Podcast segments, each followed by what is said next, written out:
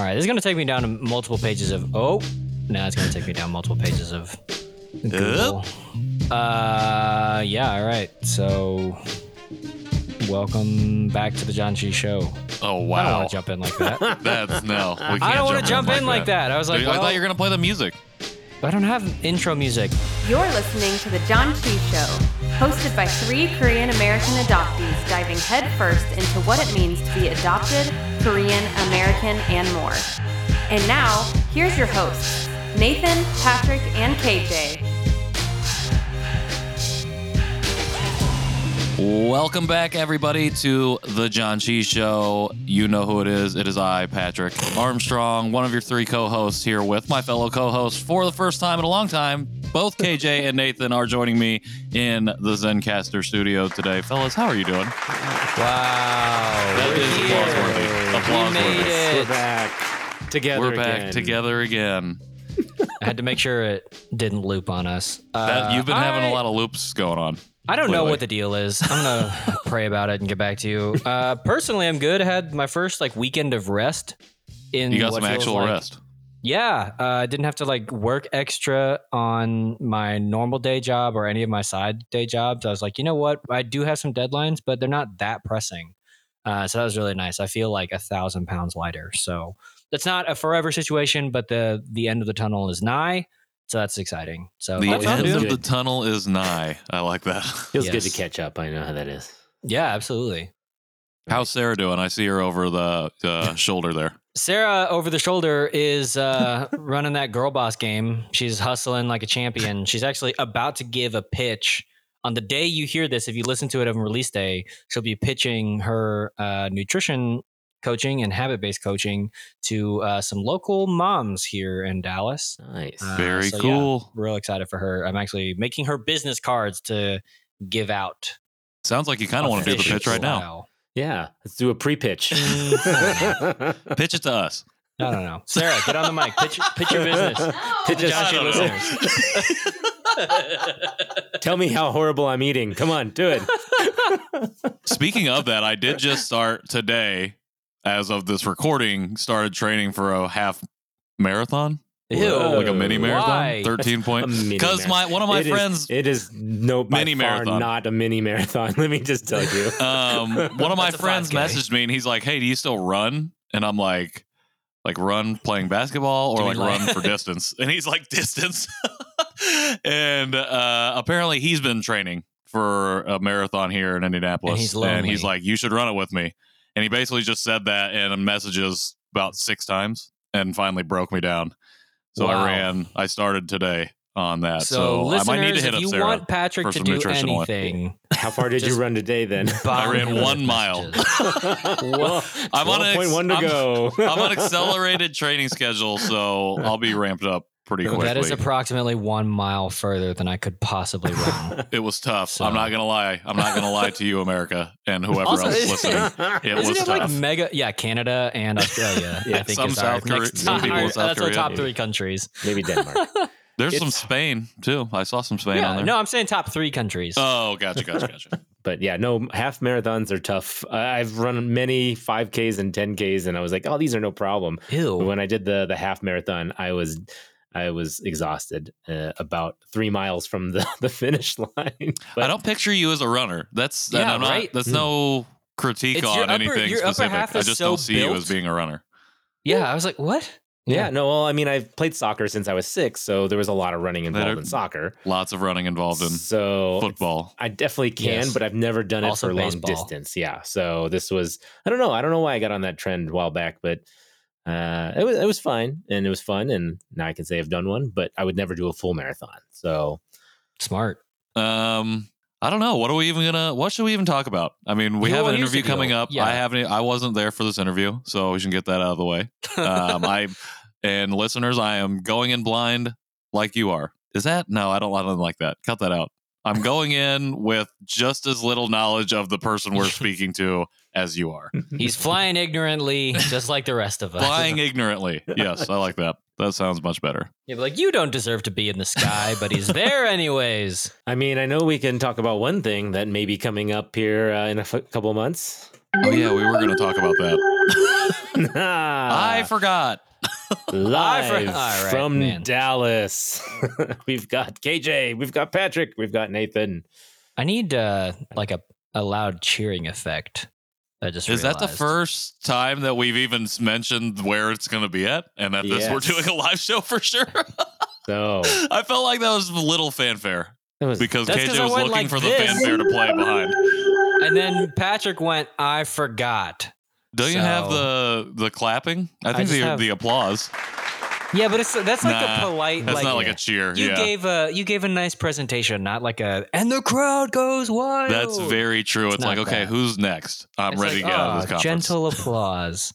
um, yeah, it's like you're at the keynote st- keynote speaker of like the last main session of a conference. You're like, I get it, but also I just want to go home. Yeah, Yeah, we're gonna be live. We're gonna be in Dallas, hometown boy. Uh, real, real excited about that. We don't have really any information. Oh wait, we have a date. Hmm. Nathan, when is That it would be important. Yes, that's So the most important part. I was gonna say the most important part is the location and the date. Uh, you, you we know, have you guys, one of those things. Yeah. So we have Dallas and we have October 22nd. So it is going to be that weekend. We are doing what we did last year, which was gathering together with as many people who want to come and just come hang out. Come, you know, we'll probably have food. We'll probably have the live podcast, which which we did last year. We'll have, you know, just hang out.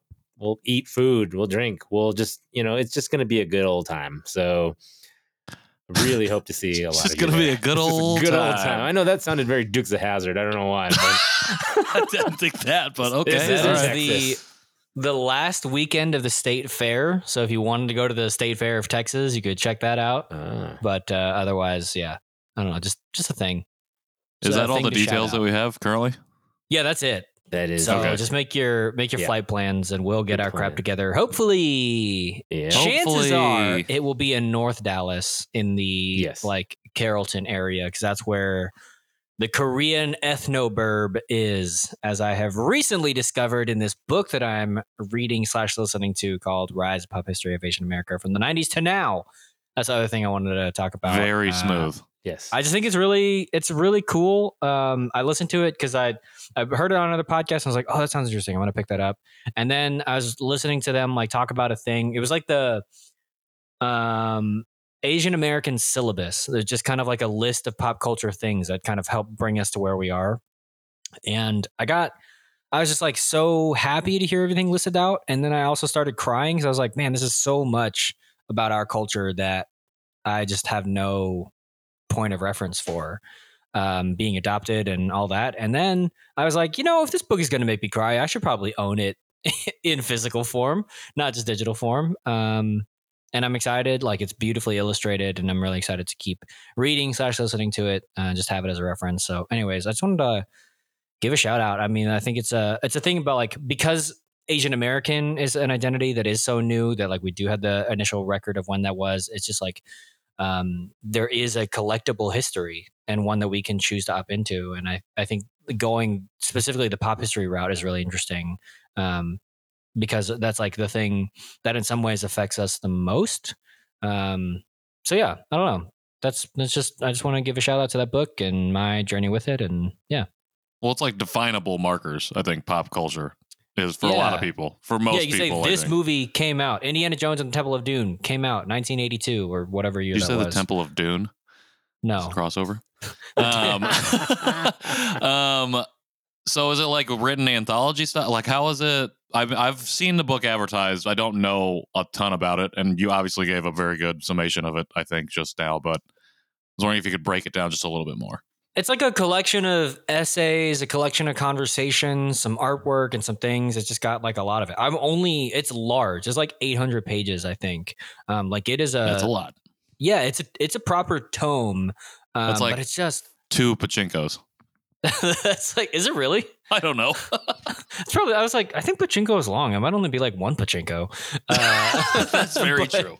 Uh, no, it's just it's just good. It's really digestible and it's broken out in sections and stuff. And so, yeah, like I said, I've mostly been listening to it, so I can't actually speak to the written portion of it. But I wanted to have have it written. You can pick it up at Barnes and Noble, which I found out, which is really nice. It's in the social sciences section because I don't have a cool bookstore near me that I can go find one. But uh, yeah, So you said that part of it or listening to it made you cry at certain point. What ha- is there a specific thing that story from it that you could pull that you've listened to so far that's really really resonated with you or has it been more of a collective just everything upon no, I everything? th- it it was just the um the weight, like the care with which this has been put together. I actually just finished a section on like where they name a bunch of like ethnic enclaves, essentially, whether it's like Little Tokyo or Little Saigon or Koreatown or Chinatown, whatever, and like where they are in America and like how large they are and they're like in the in the spirit of naming places like the big apple or whatever we're going to go ahead and rename these places. So instead of saying like little tokyo we're going to call it the big gyoza or like instead of we're you know chinatown we're calling it the big bow like those kinds of things. I think it's really fun and cute like that. But it's just like the weight of these collections. Like this one really it was like like the temple of doom got a shout out 16 candles got a shout out a silent film got a shout out some music got a shout out you know whatever yoko ono got shout outs like in this like kind of Asian American syllabus, and I, like the weight of it, I was like, wow, there is so much that I don't know about our people's history. Um, and it, so just like feeling some of that, but then also like I would like I flipped through it once I bought it, and I was like, oh, there's that song "Don't Sit Next to Me Just Because I'm Asian" by the Bruce Lee Band. And I was like, hey, I I made a cover of that song, and so there's like little bits and pieces where like I know I had interacted with broader Asian American culture, but then to see uh, like so much that I just had not even like to call it the tip of the iceberg would do a disservice to how large everything else was. You know what I mean? And just like and how little I had really touched. And so that was just like just mind blowing to me. Um, and it was kind of that weight that was like that impressed upon me, like what I've missed out, and it made me excited to learn, but also just like to mourn for what I had not experienced. You know? That descriptor of like you're uncovering like you're here and you're uncovering like this thing that you did that connected you with Asian America or culture but really there is so much more around you that is just like just out of view just out of the periphery. It just makes me think of the fog that we talk about as mm-hmm. adoptees and like what we don't see well what we we can experience a lot of things and and understand them very individually but then there's so much just right outside of our view that we're missing and i don't really i don't know i've, I've been trying to move away from that specific language but You're trying to move away from fog language. yeah i think that i don't know and this my this is probably a topic for another conversation another episode but Spoiler um, for the future. but Teaser for uh, the future. yeah i That's think that. I don't know. I think when I learned kind of a little bit of the origins of like coming out of the fog, being Nancy Verrier coin termed from the Primal Wound, and she is a white adoptive parent. And while I would not dissuade anyone from reading that book or connecting with the work that she's done, I think in the spirit of reclamation and trying to find my way to language that's was created by us, or at least yeah, I don't know. I think I, I guess created or coined on, uh, on our part because I feel like it just attaches us to that, and maybe not us, but to me. Like for me, it feels like I'm attached to this thing that I don't necessarily want influencing or dictating my language, even though it's not necessarily I'm the one that chooses to use what I do and not and what I choose not to. Yeah, I don't know. That's just kind of again. I think I would need a little bit longer to talk about it, but yeah. Yeah. Oh, no, you can use what Shanae said. You're jumping out of the airplane. Jumping out of the airplane. I did like that one. She sp- she spoke it much more eloquently than I. Sure. So that was, good. We just remember the broad strokes. Yeah. the broad strokes. Yeah. Well, I was going to say is KJ kind of what along with what Patrick just said too is the the fact that you're exploring those little you know tidbits of information and it makes you want to learn all the more things around you and around that subject to kind of like what we've said you know with our adoptions and stuff where it's like going down the rabbit hole of learning more each time you learn a little bit more and it just keeps going and going and going so um so that's I'm sure you know really cool that you have found that book and and you know sometimes I wish I had more time to read He said there's pictures in there. oh there's pictures good give it to me Oh yeah, it's Sorry, it's well that was me. illustrated. That was rude. Is there That rude uh, is there a movie coming out soon? Oh, okay. I mean, is it does it seem like it could be it's ripe for adaptation? No, or do you think it's that not it's at not something? Oh, It's not. It's It's, not. too- it's like it's like high quality. It's like somewhere between like an op-ed and just like high quality BuzzFeed listicles. oh, interesting. Um, so it's like I don't know. Like it's just More really informational. yeah. It's more like how Asian America reacted to certain things because I haven't even gotten really to the 90s. So it's more Mm. just like, oh, you know, 16 Candles, Long Duck Dong, and like how we all felt about this character or like Short Round or those kinds of, you Mhm. know, those things are like, oh man, I love like the China, San Francisco Chinatown, which I think that's one that they call like the Big Bow. And so like, how do we like call that? What's come out of that? You know, like it's very much in the. I'm I'm really just in the beginning of it. Um, but for me, like it's a whole list of like, oh, here's a book that I could read. Here's a musician I could listen to. Here's a movie I could watch. Here's like Sure. all these things that I'm like, oh, this is so like here's a like I could literally make a playlist of like great Asian American artists and music to come out before the 80s, you know, um, and just things like that, which I think is is really cool. So yeah, I don't know, like it's just it's just really exciting. Well, why don't you go ahead and make that playlist and send me the link?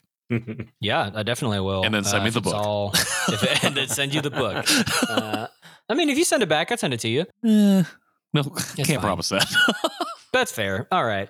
Uh, well, yeah. So I just, I think it's, it really does to me feel like a, a love letter um, to Asian America. And it's like, it's so exciting for me to have this and to be ex- like, like feel like I'm falling in love with my people as I'm learning my history and knowing that my people and my history includes the diaspora of Asian America and specifically highlights like the problem and the like weird juxtaposition of um, Asian American and Pacific Islander, and they have like Mm. a lot of like native voices. You know, like that. It just really wrestles with where are we as Asian Americans, as Pacific Island Americans, as you know, all of just broadly Americans from like the Asian continent. Um, in a way that is just really exciting to me, um, and it just helped me be more comfortable in my own skin, reclaim some of that identity, get over some of that imposter syndrome, whatever, specifically in that space, um, which I think is a lot of what we talk about with Paul in just terms of like he grew up in an Italian family, but has learned to fall in love with his Koreanness, his adoptedness. Um, and so that's what the interview is that we're going to throw to here right now. Um, but yeah, like like we said at the top, Patrick isn't here for that, so this is the last time you'll hear Patrick's voice. I did mention that So 17 minutes ago. don't uh, don't forget about it. And uh, here's our interview with Paul DiGilio. okay, bye.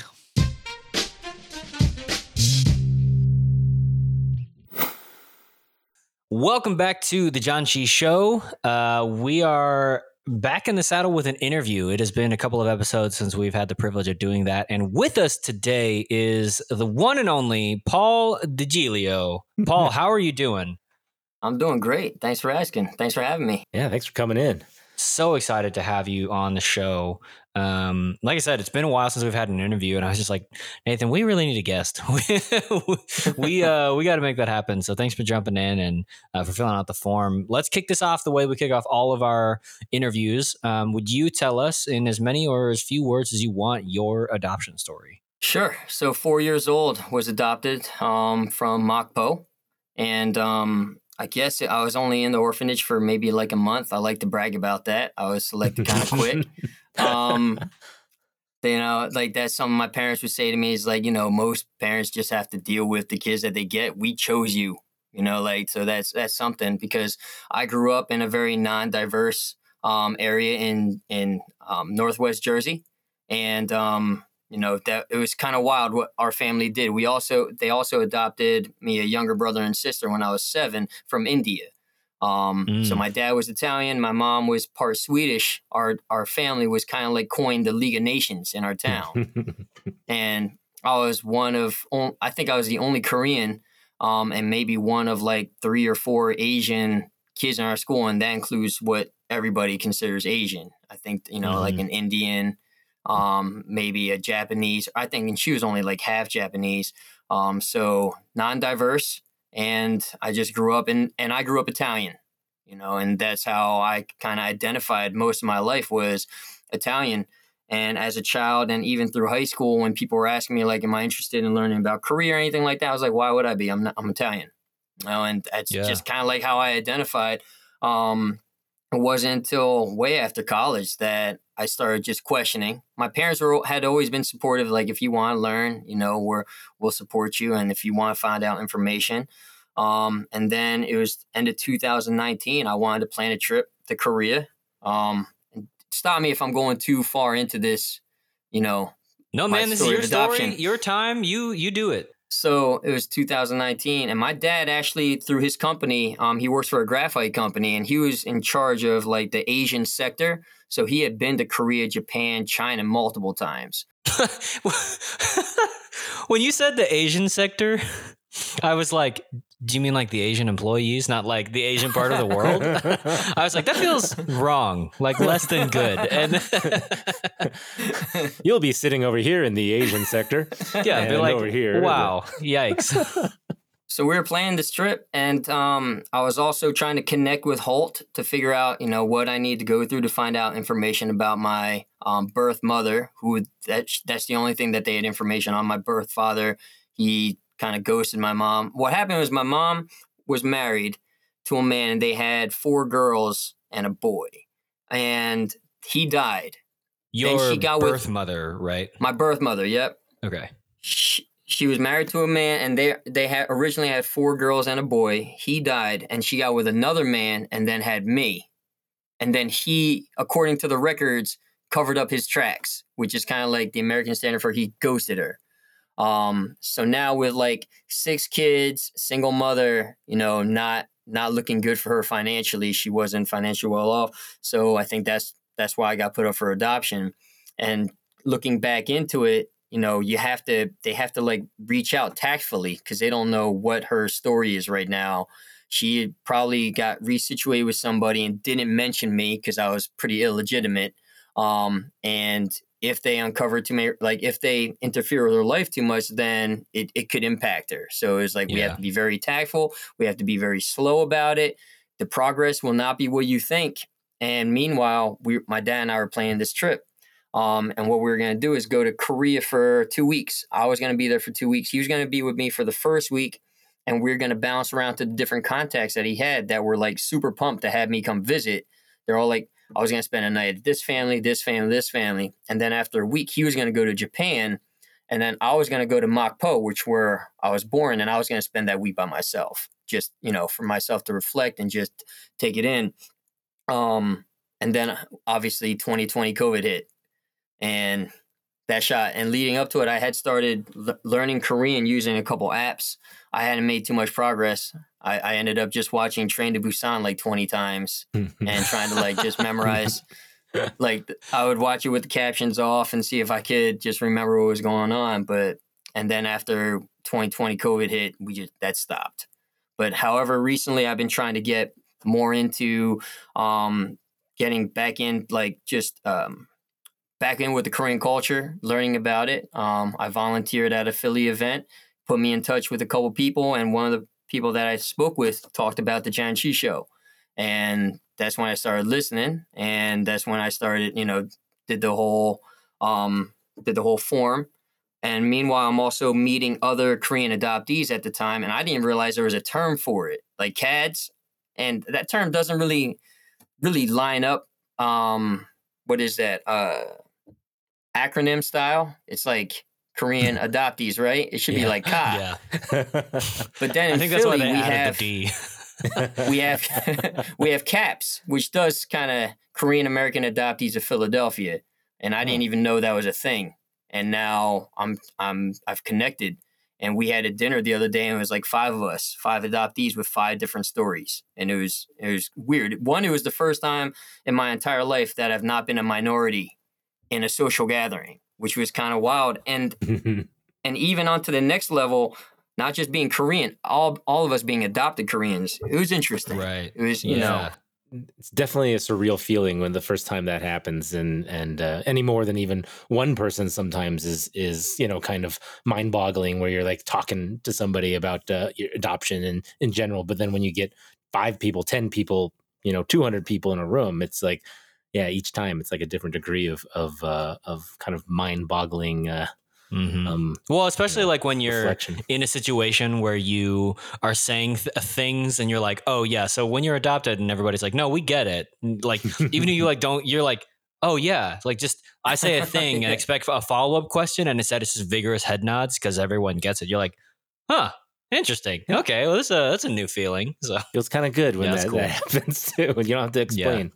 Thanks so much for sharing all that. Um, going back a little bit, you you said that in 2014 is when you decided to to go to Korea and uh, do some research with with your dad. Uh, w- was there any time before that that you were interested, or No, that was 2019 was when Oh, I started getting interested. Um, before that, no, I really have not had any interest. Um, and I visited a lot of other countries for um for sports when I was younger. Um, but I really just did not have an interest in going to Korea. I did, you know, I felt like that country holds nothing for me. I was kind of, I, I, I want to say angry, but not trying to admit like I was angry. I was trying to like outwardly be like, no, I'm fine with it. You know, I'm, I'm good. Um, and people knew not to press me on that kind of thing, like, because I just, you know, was like, oh, you know, I don't need to talk about this. You know, like none of you, like none of my friend group, I have any friends that are adopted, and it was like it was just one of those things where we didn't really discuss it. I didn't, I didn't want to bring it up. Um, but now it's like one of the things that I'll say first. Yep, I'm Paul. I'm adopted. I'm from South Korea. what about with your siblings? Did you ever talk to them about their Indian heritage or or just you their adoption? this I was talking with um my school today about this came up, and I wish I did. Um, but it was the same for them. They they were adopted a little bit younger than I was. Um, and they came from a much more. They were found like on the street in like just in famine. Um, and they had you know like illnesses and things like that. They weren't, you know, I I was in an orphanage. I had reports. They were just kind of like found, and um, it was weird. My my parents were originally going to adopt an older sister from India, but something happened where that arrangement didn't work. They only wanted to adopt one. However, when they found out about my brother and sister, they they, did not have the heart to split them up. They and the orphanage was completely like you can just take one. You know, you can take the boy or the girl, whatever. They're like, if you're gonna take one, go ahead, because they already. I mean, they had a great track record because they already had me for three years, and I was healthy and being very successful.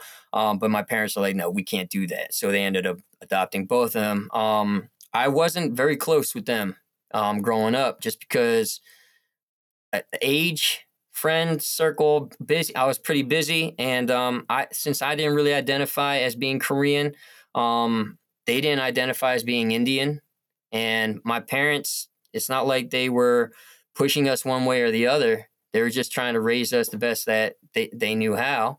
Um, so we didn't really dive too much too into it. Besides cuisine, my mom did learn how to cook some Indian, um, and she did learn how to cook some Asian cuisine, not Korean, but other Asian cuisines. yeah, right on. It sounded like your your adopted siblings who are biological to each other, right? Yes. Uh, were adopted when you were like seven. Does that math check out? Yep. Yep. So yeah, so that could, I mean, depending, that could almost be like a whole generation different, just Yeah. depending on how that all shakes out. So also, it's weird. I don't know, like I don't know, Nathan, if you're like this, but I've never been to to my adopted sister be like, so um, adoption, what up with that? like that's I feel like it's a hard a hard thing to jump into. No, I definitely haven't. Yeah, it's like I don't know. It's just a weird. It's a weird question, Paul. I'm I'm curious. What was the jump for you? Uh, and maybe I'm sure you're still kind of jumping through this, but what was the the main point when you shifted from like just feeling Italian, feeling like a part of like the uh, like an Italian family or whatever, into accepting your Koreanness and moving into like, no, I think this actually is a thing that I want to explore, even if I am still pretty angry at Korea, the nation. So I, I guess it wasn't. I don't.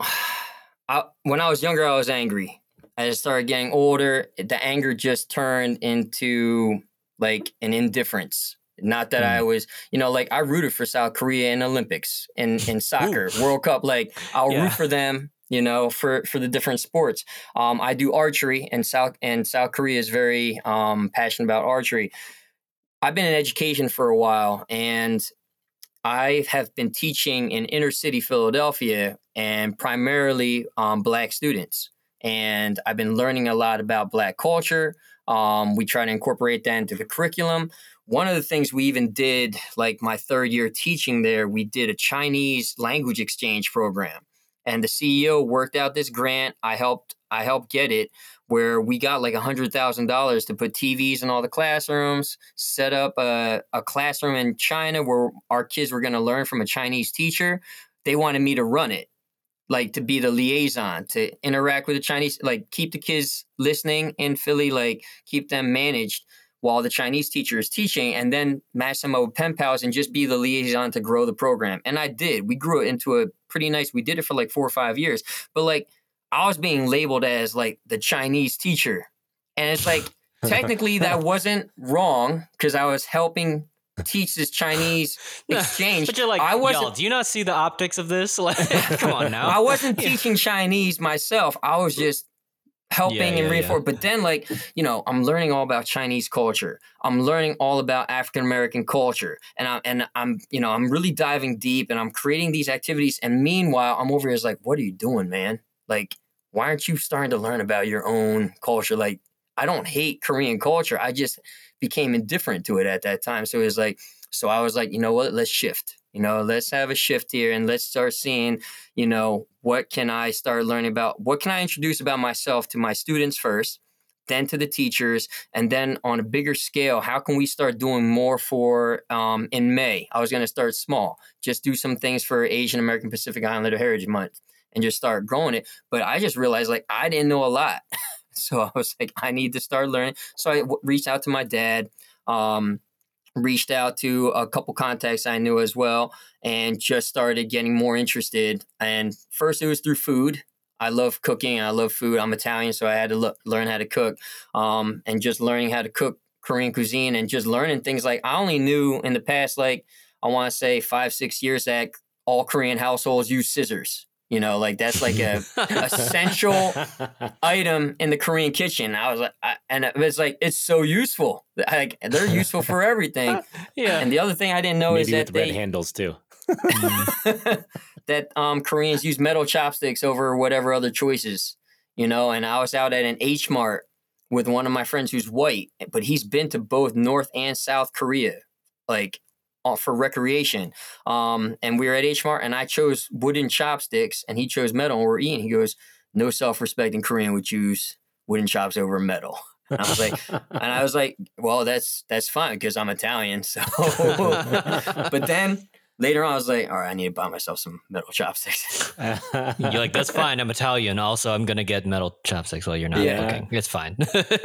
At the very beginning of the podcast, when we started this, I actually sent KJ and Patrick both the metal chopsticks oh yeah, because I didn't know if they had them, and I, I think because uh, I, was- 'cause I was close to a H Mart. Little did I know they were actually fairly close to H Marts as well. But well, I was not at the time, but at the time, oh yeah, that was in Dallas when you got. To I just have. I already had metal chopsticks and spades from my own excursion to Korea, which I don't know. I mean, personally, they're like they feel they feel like nice silverware. Like they have like a little flower on them and came in like a red velvet case. They're probably just like whatever silverware chopsticks and Mm. spoons, but like they're very special to me. So, And- but I also and al- appreciate the extra metal chopsticks. on with the cooking. That's when I first found out about H Mart too. Like we Oh, didn't, yeah. we don't have Nice. H Marts in my hometown. I, I'm I come from like a red county, and you know, pretty conservative town, like small rural, just farming town. Um, we don't have H Marts. And once I came to school in Philly and I stayed here, started getting into Korean cooking, people were saying, Well, have you been to H Mart? H Mart? H Mart? I didn't know. And then I went. The first time I go, a Korean employee comes up and starts talking to me in Korean. I don't know any Korean except like Jeep, home, Amanaba, like a couple things. And so I was like, I don't, sorry, I don't speak Korean. She then yelled over to another associate, uh, another woman across the, it's something like in Korean, and she started like laughing. Then the other one started laughing, and they just started talking back and forth. And one of them was like pointing at me. I'm like, oh, this no, no, this not. So, so I I got myself got out, and I said, anytime I go back there, they start, I'm just gonna nod my head, like make some grunts, and like point, like I'm going over there. I was like, uh, uh, uh, no, no. Yeah. So, like- like that was that was it. I need to start learning some Korean. Oh no! So you never found out what they said or what they No. were asking. Oh no, No. man! and he never went So- back to H Mart again. Yeah, never again. No. Yeah. So when you started the cooking, what what was your what did you dive into first? What did you want to learn about Korean uh, food first? Okay, so I mean the it's crazy. What actually got me into wanting to learn about Korean cuisine was um I saw like some on the internet like some posts about um army stew. Like, have, Mhm. you obviously you guys know what army stew is. I do not know what that is. It's like a hodgepodge of just like sausage, hot dogs, ramen, um, sh- like the what's the little mushrooms called? The skinny mushrooms. The oyster mushrooms. Yep, the oyster mushrooms and cheese and and baked beans, and you just put it into this big like crock pot, and it What? sounds awful, Yeah. Yes. but it's actually really good. Um, I don't know about that. Then it- but then that got me into um Korean Korean chili. kimchi jjigae. That's what I actually Yeah. um Oh, yeah. learned next. And I and I experimented with it. My parents are vegetarian, so when they came and I was cooking for them, I ha- I had to make it strictly with the tofu and just added some other vegetables. I had like some eggplant in there as well. Um, but for myself, I've done you know pork, traditional beef, chicken. I've done it, and then also learning how to make um the scallion pancakes and the seafood. Not the seafood, the birthday soup, the seaweed. oh yeah, soup. yeah. yeah. Uh, The next thing I want to learn is I want to learn how to start making the um the I, knife cut noodles. Oh, I know what you're talking Yeah, like about. fresh I, ones. I Yeah. know what you're talking from reading it. I don't know. Again, I don't know that I've had it, but okay. I just also side note. I looked up a picture of army stew. The picture looks good, but the hot dogs. I'm just like, what? What are you doing in there? So I don't know. Look it up. Neat. so then my follow up question, Paul, on on the foods. Did you eat uh, any Korean food prior to when you started getting into this? I mean, you might have gone to a few restaurants here and there. Um, and then, if so, did has anything ever felt familiar to you? Has anything ever brought back any feeling? Because you said you were adopted when you were four, so I think you know there's. I, I know some people that say they remember some stuff when they were four, but I was just curious if you did. So the number one thing um when I came over, this is kind of a weird thing. At that time, they didn't have the money to have like people travel with the kids. So I actually someone met brought me to the airport, made sure I got on the plane, and then someone was waiting for me when I got but no actual adult was like actually supervising me on the plane. So they ended up giving me a whole bunch of snacks. Like just so like I would just like eat and fall asleep, eat and fall asleep. So I ended up having like this big bag of um uh shrimp toast, um chips. And Yeah. that's that's something like I do remember this bag of shrimp cho- chips I was chomping on the plane. And that's something shout- that I shout do get Nice. now, but I, I have to be wary about because if I grab one of those bags, I can be done with that bag. Oh Like- yeah, for sure. It's like a thing of Pringles for me. Like I can eat a thing of Pringles without even blinking twice. And the shrimp that crackers shrimp are toast, dangerous. any chips that you get from like like their honey type chips and like the sesame, even like the, the even like the seafood chips that they I've gotten them on. They're like I I house them, but I mean the only ones that I don't like are the the the peanut butter squid balls. There's something Mhm. about them that I'm I can't do those. But every every other yet. seafood chip, I'm like, yeah, those are good. all right. Well, I'm gonna have to try the squid balls. it's just weird. I don't like I don't like peanut butter awful. that much. And- sounds like army stew. yeah. Amazing. Uh, yeah, I just I don't like peanut butter that much. So I wonder if it's just a particular combination of like that like classic seafood flavor smell and then peanut butter smell. And I'm like, nah, this isn't for me. I mean, those aren't two things that you would traditionally want to put together, Yeah. like food wise. Yeah. So tell me, how did you get involved with the Korean American Association of Greater Philadelphia? So that was through so Instagram. They had this post for Korea in Philadelphia, and they were like volunteers wanted.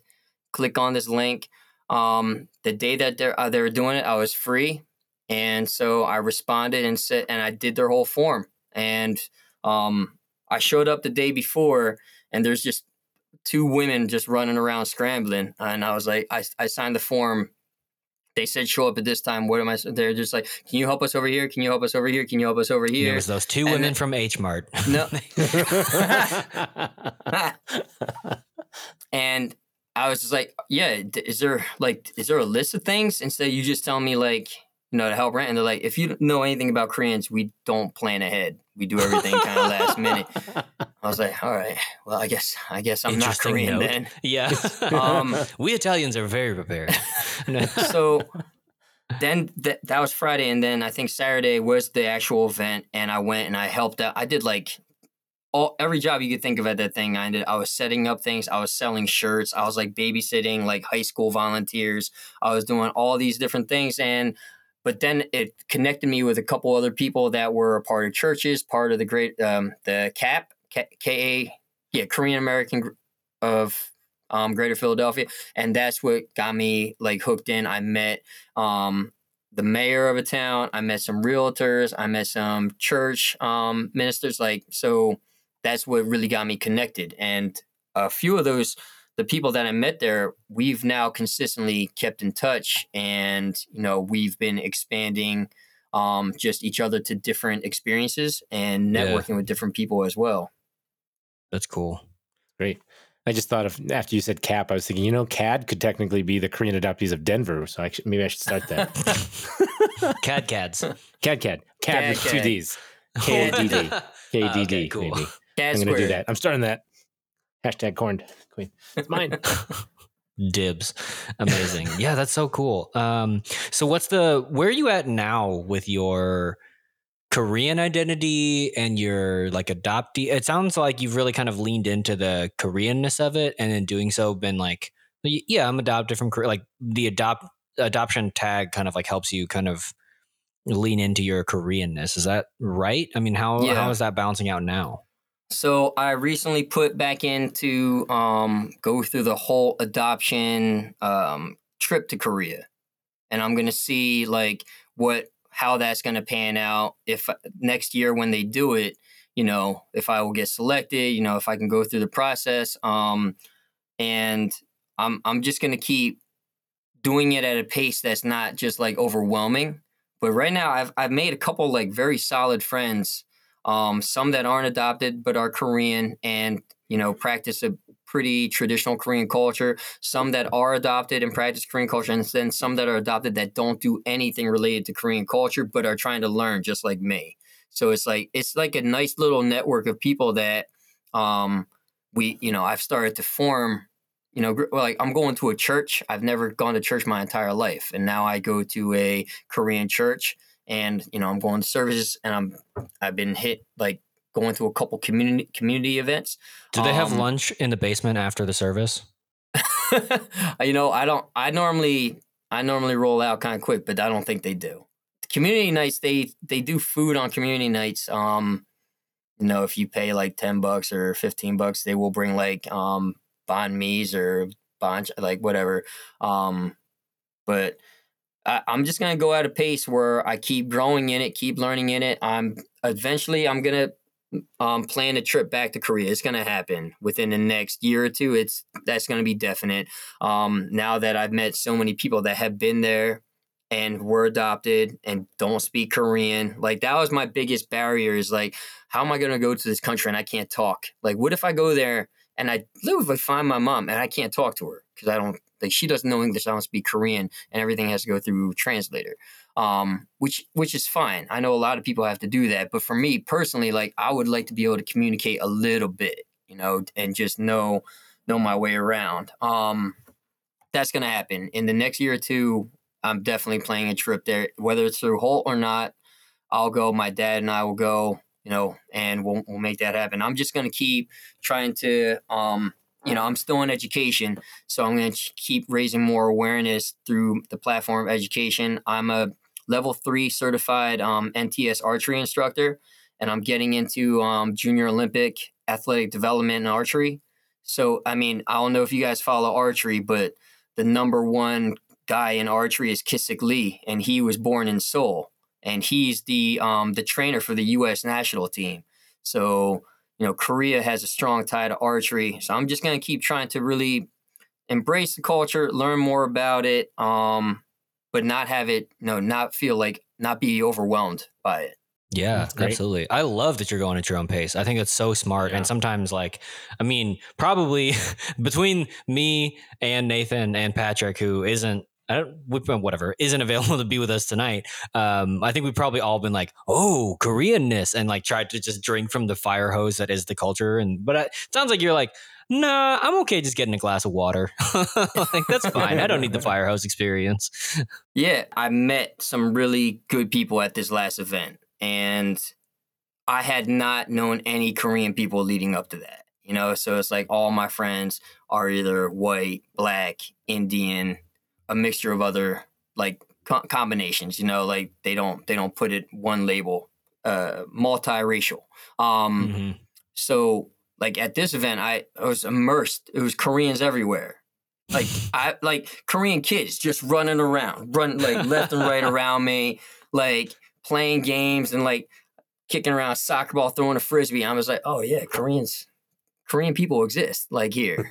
like we're here. We did it. It's cool. Like like I'm I'm like average height. I'm like above average height at this event. Like, like, this is pretty pretty wild. But the problem is a lot of them were trying to talk to me in Korean at this event. And yeah. when I didn't speak it, they all kind of like they all had a little like diminished look to them like how come you don't speak Korean? Like what yeah. You know, what's going on here? Yeah, that has to be one of the one of the biggest barriers I think for a lot of us. I I personally when I went to Korea and met my biological family, I I, I, I that's one thing I felt was that I wish I had known more Korean at the time. Uh, I knew I would never be able to conversation conversational Korean, but I knew that at least I had said a few words here and there would have been good. Um, I had to translate the entire time through an app, and the app translated back and forth, and that was it. Um, but when I had a translator, an actual person translating with us, I really felt that was very beneficial. Um, it was just great to have more of a conversation that was, I, I want to say, more accurate than the app, because as you know, the Google Translate or uh, Papago or any of those those apps are just not as accurate. So having an actual person uh, uh, was amazing. It was um, I learned so much more in a shorter period of time and you know I felt uh, good. So yeah, if if that's the last resort, you know, definitely take it because I think uh, yeah, I was I was happy to get as much information as I did that way. Real quick on that, just because I'm really trying to catch up, you know, on the podcast. But my problem is with my work schedule, I really only listen to podcasts when I drive, and um, oh, my, you don't just my like commute into school. my commute is like 15 minutes. So it's like I catch like a beginning one and then on the way home I try to f- wrap it up. Now there's been some nights that, you know, I've listened um it, Nathan, what do you have a spit do you know what number podcast you talk about your trip and um back and meeting your birth parents? Hmm. Well, the Probably first episode, episode one, right? Yeah, it was might have been episode one. So if you go all the way oh, back, wow. episode one is is uh, um where both KJ and Patrick interview me, and I go into my story a little bit. Um, there's a lot more though on my Instagram. So okay, um, all right, yeah. If you're if you're interested in hearing more, and or just you know reach out to me, and I definitely can talk a little bit more about what I did. There, Nathan's like, or helps. we could just be friends in real life. That's yeah, fine. You don't have just, to listen to the podcast. Contact. You don't have to listen to my podcast. I can give you a lot more information than an hour on the podcast. You know, the the social media game is something that, like, for me, it, it was it was slow to get into, and like, I went to one of these. um at the first dinner that we were at, one of the women that was there, one of the cats that was there, um, that's the first thing she did. What's your Instagram?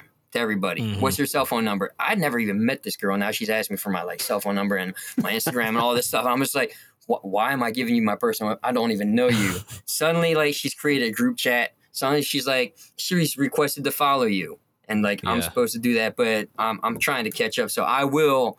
I have it on my plan to follow all of you guys on Instagram and do that. I followed you on this pot. I, I watch. I listen on Amazon Music, and I gave you guys like um, whatever good ratings I could on like iTunes app and stuff. Aww. I'm catching up. I was slow. I like Thank did, you, none sir. of this none of this happened until like like yesterday. He's I've like, been I could only drink so much water, okay? And this podcast was very new to the water table. I'll buy some merch soon. Um, I'll catch up. but I'm interested in hearing about that story, man. Uh, that one of the people that I met, she went back and met her birth father um, she's staying in Korea. I think you're going to interview her soon. Um, she's the mayor of Royersford. Um, oh, yeah, Yep, yep. Her and I become close friends, And Oh, that's awesome. um, and the crazy thing is, she was born in Mokpo, just like I was. She's a Mm. Kim, just like I was. So like, I need to do that 23andMe to figure out if we're related. Guys, can we go in on this? Are we siblings? That'd Yeah. be wild. Well, it's it's- just like yeah, cousins. I I, don't know. That'd be fine. That would be. Wild.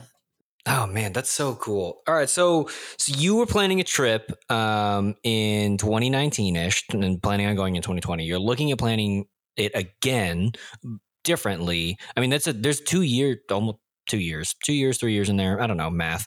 Um, what's when you think about the trip that you were planning to Korea in 2019 2020 and like the way that you think about it now has anything changed for you about like oh yeah actually i want to do xyz thing and that wasn't even on my radar or you know vice versa No, um, there's a lot of stuff from Jenna when she went and I, you know, we met up and I picked her brain about it. So there's a list. She wrote like this 45 page blog and I followed along every day reading, like catching up. So, and I told her, can you send me that? And I've highlighted things. Um, but it's still gonna, I'm still gonna spend a week in Mokpo. You know, like that's, that's kind of, and I'm also gonna spend time with my dad's friends. But what I told my dad is like, I'm gonna. He loves to read too. I'm gonna send you this blog. Tell me like between your friends, like what are some things like they would have already done, and then I'm gonna try to sprinkle in some of it. And if I have to take a third week to be there, I will. You know, like I know like you can spend like a week just at um uh I think it's supposed to be pronounced Jeju, even Oh, though we all Jeju say Island? Jeju. Yeah. Island? Yeah. Yeah. So I know people can spend a week there alone. Um, so there there are extra things after learning what she did. Um, and this is if I can't get into this program that is already planning to do, you know, a lot of these things with you. Holt, mm-hmm.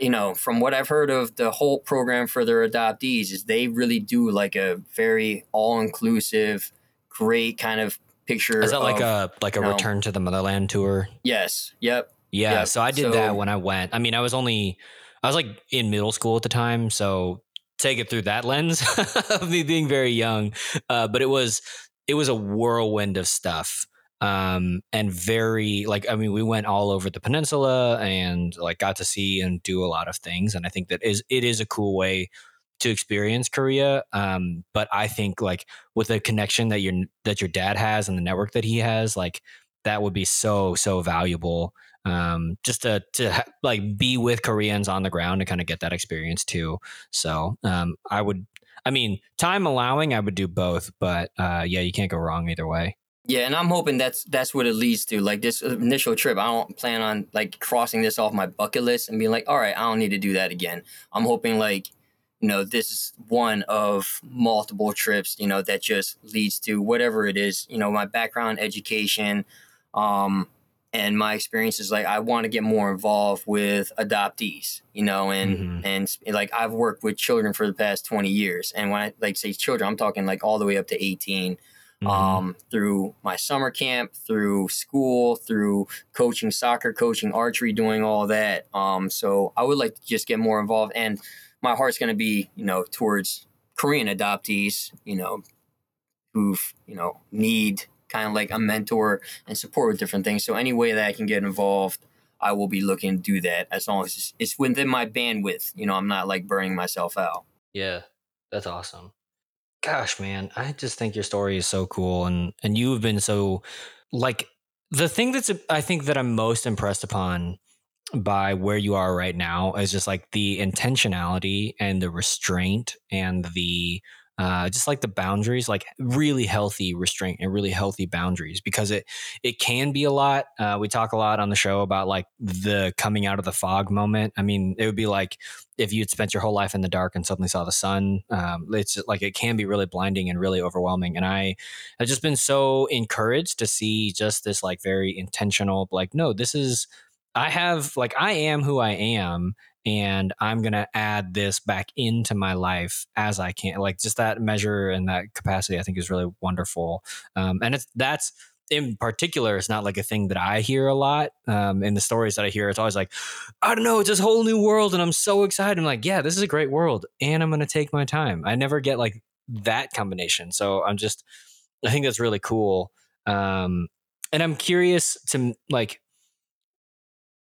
do you think has this shaped do you think it will continue to shape the way that you enter into those education spaces especially when you're working with students of color? Um, like i know for me it's like it's taken me being around other people of color and hearing other authors or speakers or in you know entertainment whatever from people of color who celebrate their identities. I'm like that that allows me to celebrate who i am. But in turn like for you being an educator for you know I don't know, K through 12 or however, whatever the age range is. Like, how do you anticipate this new kind of area that you're on shaping the way that you step into education? So that's a great question, man, and I, I love that you brought that one up because this is something I'm passionate about. Um, one of the big things in education that is really starting to take off is this whole idea of diversity, equity, and inclusion. You know, and this is something like that is goes against a lot of district policies, especially within like private Catholic schools and things like that. So this ties in what I've been trying to, you know, realizing about myself and raising awareness to my own culture for myself, um, ties into that element in, that is starting to flourish in education is, you know, what are the things that are holding different um, uh, races, nationalities from all getting that same level of quality education and equitable access to resources and all that. And, you know, the stereotypes, implicit biases that people have, um, you know, the conversations right now in those states that are saying, you know, abolishing critical race theory and banning books that are trying to teach the true history of our country and um, you know we have two conf- like completely polar sides you know battling it out right now and no one's trying to find like the gray area there mm. you know mm. and it's something that I, you know i embrace that i have um i have a implicit bias we all do it's a product of how we were raised my problem is when i realized that my implicit biases were against asian people not solely them because i was raised in a white environment so I was raised. You your implicit biases stem from what you comfortable, where you how you grew up, how you grew up, and what you've been around your entire life molds that. And it it this diving into implicit really kind of brings out like what we need to all work on individually. And I plan to fully keep pursuing um, learning more about Korean culture along with other cultures as well and advocating for everyone to just l- get outside their bubbles, learn about, you know, other foods. Like, and there's so many kids, Korean, Korean, like, has gone mainstream in American culture. They just, it's, it's, they don't know it's Korean. You know, it's like, they know it's Korean if it's like directly K pop. But my kids, when I taught in Philly, they love a ton of Asian things, but they don't know how to label them. You know, like they think everything is Chinese and it's yeah. when when and I still have you know parents that are like, oh, is that Chinese teacher still there? I was like, I taught your kid from kindergarten to sixth grade, and you didn't remember like I'm Korean, like what what's going on there? And I and I have a big yin yang like in my classroom with my name like adopted from South Korea, you know, like this this whole and I've done like activities with my kids where they do like crossword puzzles about Mr. D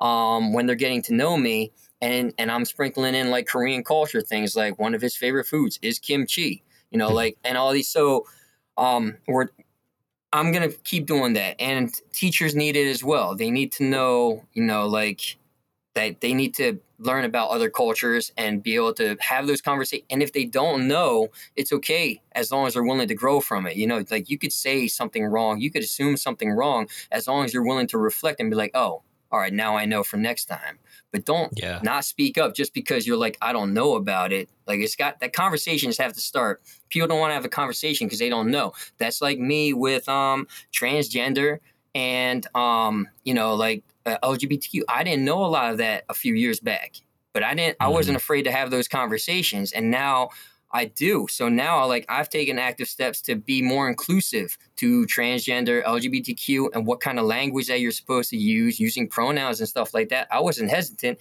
It's the same thing for people in understanding Asian culture, the differences between just understanding like Asian represents 60% of the world, not just like East Asian, which is what most people associate, you know, the term Asians to. We're, we're, we're a, we're a, what's the word? It's, um, iceberg. We're an iceberg you know, at the tip of the iceberg, it's Chinese, Japanese, and like Indian, Korean. and then underneath we have like all the other countries that are represented by Asia. And that model myth, you know, minority that that all comes into play, and the inaccurate, you know, stereotypes and labeling people for their successes and failures based off of their race, it, it's just that's ludicrous. And so I, I plan to keep raising awareness for that and advocating for all the different social medias that are doing that as well. Yeah, absolutely. Man, Excellent. that's that's really fantastic. Yeah, really appreciate all of what you just said there. I mean, fact that uh, that you are in education and can and do that and uh, are willing to do that, I, I think is great. So, and the way you're doing it is a great, you know, model as well. The way that you're jumping into it, you know, um, you know, at your pace is is perfect. I think everyone will understand that as well. That they don't have to if they don't want to, and and if they do, then they can do it at their own pace. So, um, really appreciate everything that you said there. Well, I, I'm I'm thinking we should jump into a food now. You, Yeah, this feels like a good time for a break. I think the snacks uh, snacks are calling our names, so uh, we will be right back uh, in just a second with a snack.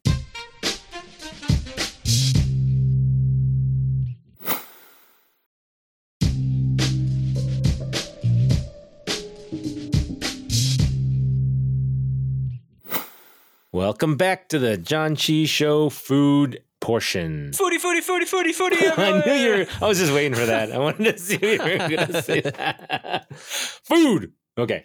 Uh, today, we just had a great interview with Paul DiGilio. Um, we have a snack that he was so gracious to go find as well at his local store.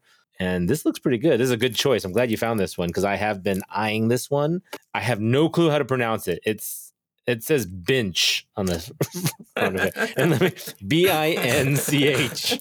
yeah, for the listeners, that's Uh, let me just let me spell that out. before- It's okay. We have an E rating on this. It's fine. Oh, that's That's true. good. Uh, it is by Lotte. The Korean just says binche. Um, yeah, I don't know, man. I don't know. I'm gonna Google Translate it real quick, but Oh, okay, I see where they I can't got it. imagine it means anything. Yeah, So look down to the bottom. It says biscuit. biscuit in chocolate is how they take the B I N C H. Biscuit. Um, wait, what? B I N C H. N C H. Yeah. Biscuit Oh, in chocolate. biscuit and Yeah. chocolate. Oh, okay. Mm, you know, like the Mm. very old timey American Yeah. and biscuit Well, and bis- chocolate. biscuit and chocolate. Binge. I was, I'm just gonna go with That's binge. so weird. Binge. Yeah, you really got to Do hit like that some e sound and not the not the short i sound. It sounds better. Yeah. but it looks like It has a, clearly marked open label, which is exciting. I mean, it looks like a. It's got big branding Lotte all over the front of it. Yeah, And you always looks like know a- when it's a Lotte product. It looks very nice. As I say, it's a nice presentation of a of yeah, that's chocolate. that ship on there. Yeah. Oh, there's a nice. Yeah. That that that was that's pretty I mean, this could be a high quality Girl Scout cookie, right? It's really good. It smells like Hmm. milk chocolate, like American level milk chocolate. Which I Yeah. think is impressive. The cookie is good. And it's that chocolate's Yep. pretty thick too. It's not a thin Mhm. layer. I like that over coverage on that one side. Mm-hmm. Well, that's too. Oh, this pretty is tasty. really good. Yeah. When I bit into it, I was like, I don't know if I'm gonna like it, but now that I finished it, I'm glad you sent me multiple. uh-huh. You're, I'm glad I got the large box. Yeah. I mean, you also have a family you could give it to. yeah, my, my kids like raid For my me, it's just me and my cat snack and drawer Sarah. here. Oh, They're like- um, putting a plug about what we are talking about. I have gotten Korean treats and given them out as incentives in my classroom and Ooh. turn kids on to Mm. going home and them going home and be like, "Can we get these jellies?" to their parents. Then their parents are emailing me like, "Mr. D, can you tell me where you get the jellies from?" Like my like my kid That's asked. awesome. The right, and the other ones are like, I don't know how Korean they are, but the Hi-Chews. Mhm. My I've gotten some kids that just are like obsessed with them now. They're kind of like Korean Japanese? Starbursts. Are they Japanese? No, I thought there was there's a I thought Hi-Chew, I, don't know, but yeah, like kind of the milk candy thing. yeah. Oh, Oh, it's you Korean? have, yep. You already got them. All right. I don't know what I'm Uh, thinking well, of, but yeah, I know what you're talking This about. one's made in China.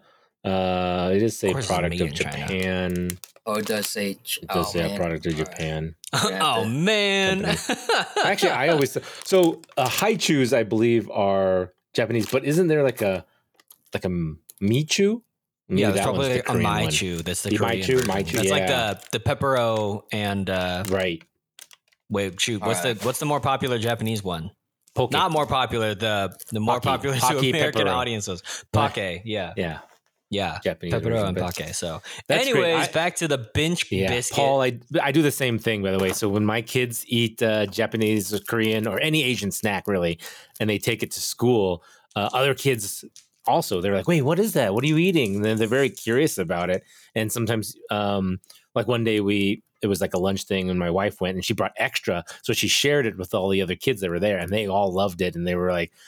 They, they wanted more of it, and so Yeah. I love that that that just that introduction to um, these snacks. So yeah, that's a great Yeah. idea for you to be giving those to your students. So And these, so I'll be using that with these bench crackers. Bench. I, I, I'm gonna have to be careful with these. Uh, like kids are gonna Just take think them of home. it Parents as- gonna be like, "What?" B E E. although be careful because it does say contains wheat, milk, soybean, peanut, and tree nut. Oh yeah, you know what? That nut stuff is gonna. Yeah, the nut one Schools might not gonna fly about schools particularly. Uh, my call. kid's also allergic to peanut, so um, it doesn't really say how much peanut is So in there. more actually. for Nathan is what I'm I know. hearing. Sorry, son. I gotta eat them all. Sorry, kid. Amazing. What's the most popular treat in your classroom that you brought, Paul? Those jellies. I, I mean, I don't know if that's like those little kind of like cups with jelly in them. Um, Cup with had- jelly in them. Mhm. Yeah, the little uh, cup. Yeah, we we have those all the you time. You just too. like slurp them out. Yeah. Um, you can get them in, all, and some have like little, you know, Fruit. pieces of fruit in them as well. I'll send you some, KJ. I'm gonna. Don't I was worry. gonna say. I was like, I gotta go to a market and find some of that. and some ginger candies. I've gotten some ginger candies as well that the kids are have gotten Uh, obsessed oh wait, with. no. I'm thinking of those. Gin- uh, did you send us ginseng candies I gave you ginseng candies. Yeah, Yeah, yeah, I yeah. wouldn't Not uh, ginger recommend giving those to your kids, unless it's the kids you don't like, and then maybe you could give one. You know what? Yeah, but- Sometimes though, I kind of crave them. I don't know. It's probably because Well, I'm a so- 90 year old at heart. It's Yeah, fine. they're supposed to be healthy for you. I, I don't know. so now I'm curious. These, I wonder if they make other brand or other like types of chocolate or um like a white chocolate these. binge. biscuits and yeah, biscuits and chocolate. I don't know. Maybe there's another flavor too, but I'll I'll keep looking, keep my eye out. I don't know. Well- it's really good. Yeah, Paul, we'll let you start. We rate our stuff between one and five. Um, so how many uh, How many, many benches do you give beaches would you give it? No, I'm gonna give this one a solid four. Ooh. Okay.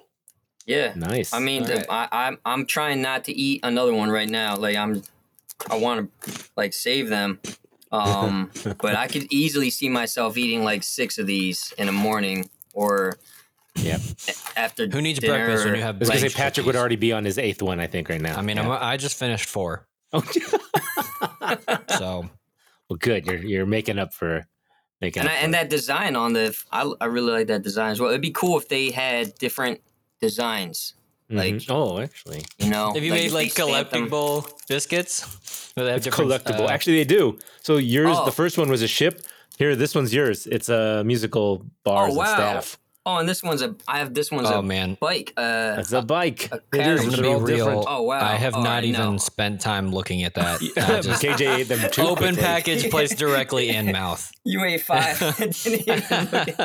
I didn't even look at it. I, like you said the first time, like, oh yeah, this one has a ship on it. I was like, oh really? I was already eating the first one.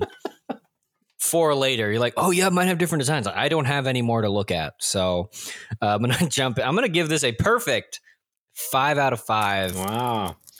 ships. Uh, the, these are, for my palate, they are just like perfectly balanced. The chocolate's super smooth and creamy. The biscuit is nice and like toasty and like, yeah, this is this is real good, real good. Five out of five. That's what I'm Nice. I'm giving it. Ye- Yeah, I mean, I'm trying. I don't think I have any. I'm actually gonna go look for more. BRB. I don't think I have any complaints. I think these were just like he said, uh, very tasty. Good, good uh, ratio of chocolate to biscuit, crunchy, small. Um, I don't know if they needed to have them individually wrapped like this, like we were saying. Like I think they could have put in like three or four of these into a you know into one little package, or because obviously. oh yeah, KJ's what's the eating- serving size? KJ's eating five of them, but um, there should be, I would say, Four. four. Yeah. So yeah, they should Oh, put okay, I'm, 4 I'm doing fine. Why don't we Wait, put how many four calories is four? in a bag? So I'm going to dock it a little bit for that. So I'm going to give it a 4.75. I didn't know we could do point point numbers. you can do whatever you want. We've even Oh, had mine has a uh, lady random it. Look. fractions before. Apparently, uh, KJ Oh, wow. a couple weeks ago rated his as a alphabet from F to, to A, so he gave it a C rating. But uh, whatever he was eating, so I'm gonna I'm gonna up it to like a four or five after learning that the different artwork there is different stamped artwork. I like that. You Um, gave the them only a thing whole half of a point. Wow. mm, for creativity and variety. Mm. Yeah, All right. I, Nice I prefer dark chocolate over milk. So if they make one in dark chocolate, I think I would that would be me. You know, I'm with you. I generally Bye. am uh, dark chocolate over not dark chocolate, but uh, I think actually that wouldn't fly quite as well. Like, I don't know. I, there's something about the particular combination, I think, of this milk chocolate and the biscuit that is just like, it makes it real. I don't know. Like the mouthfeel at the end, I could have this Mhm. all day.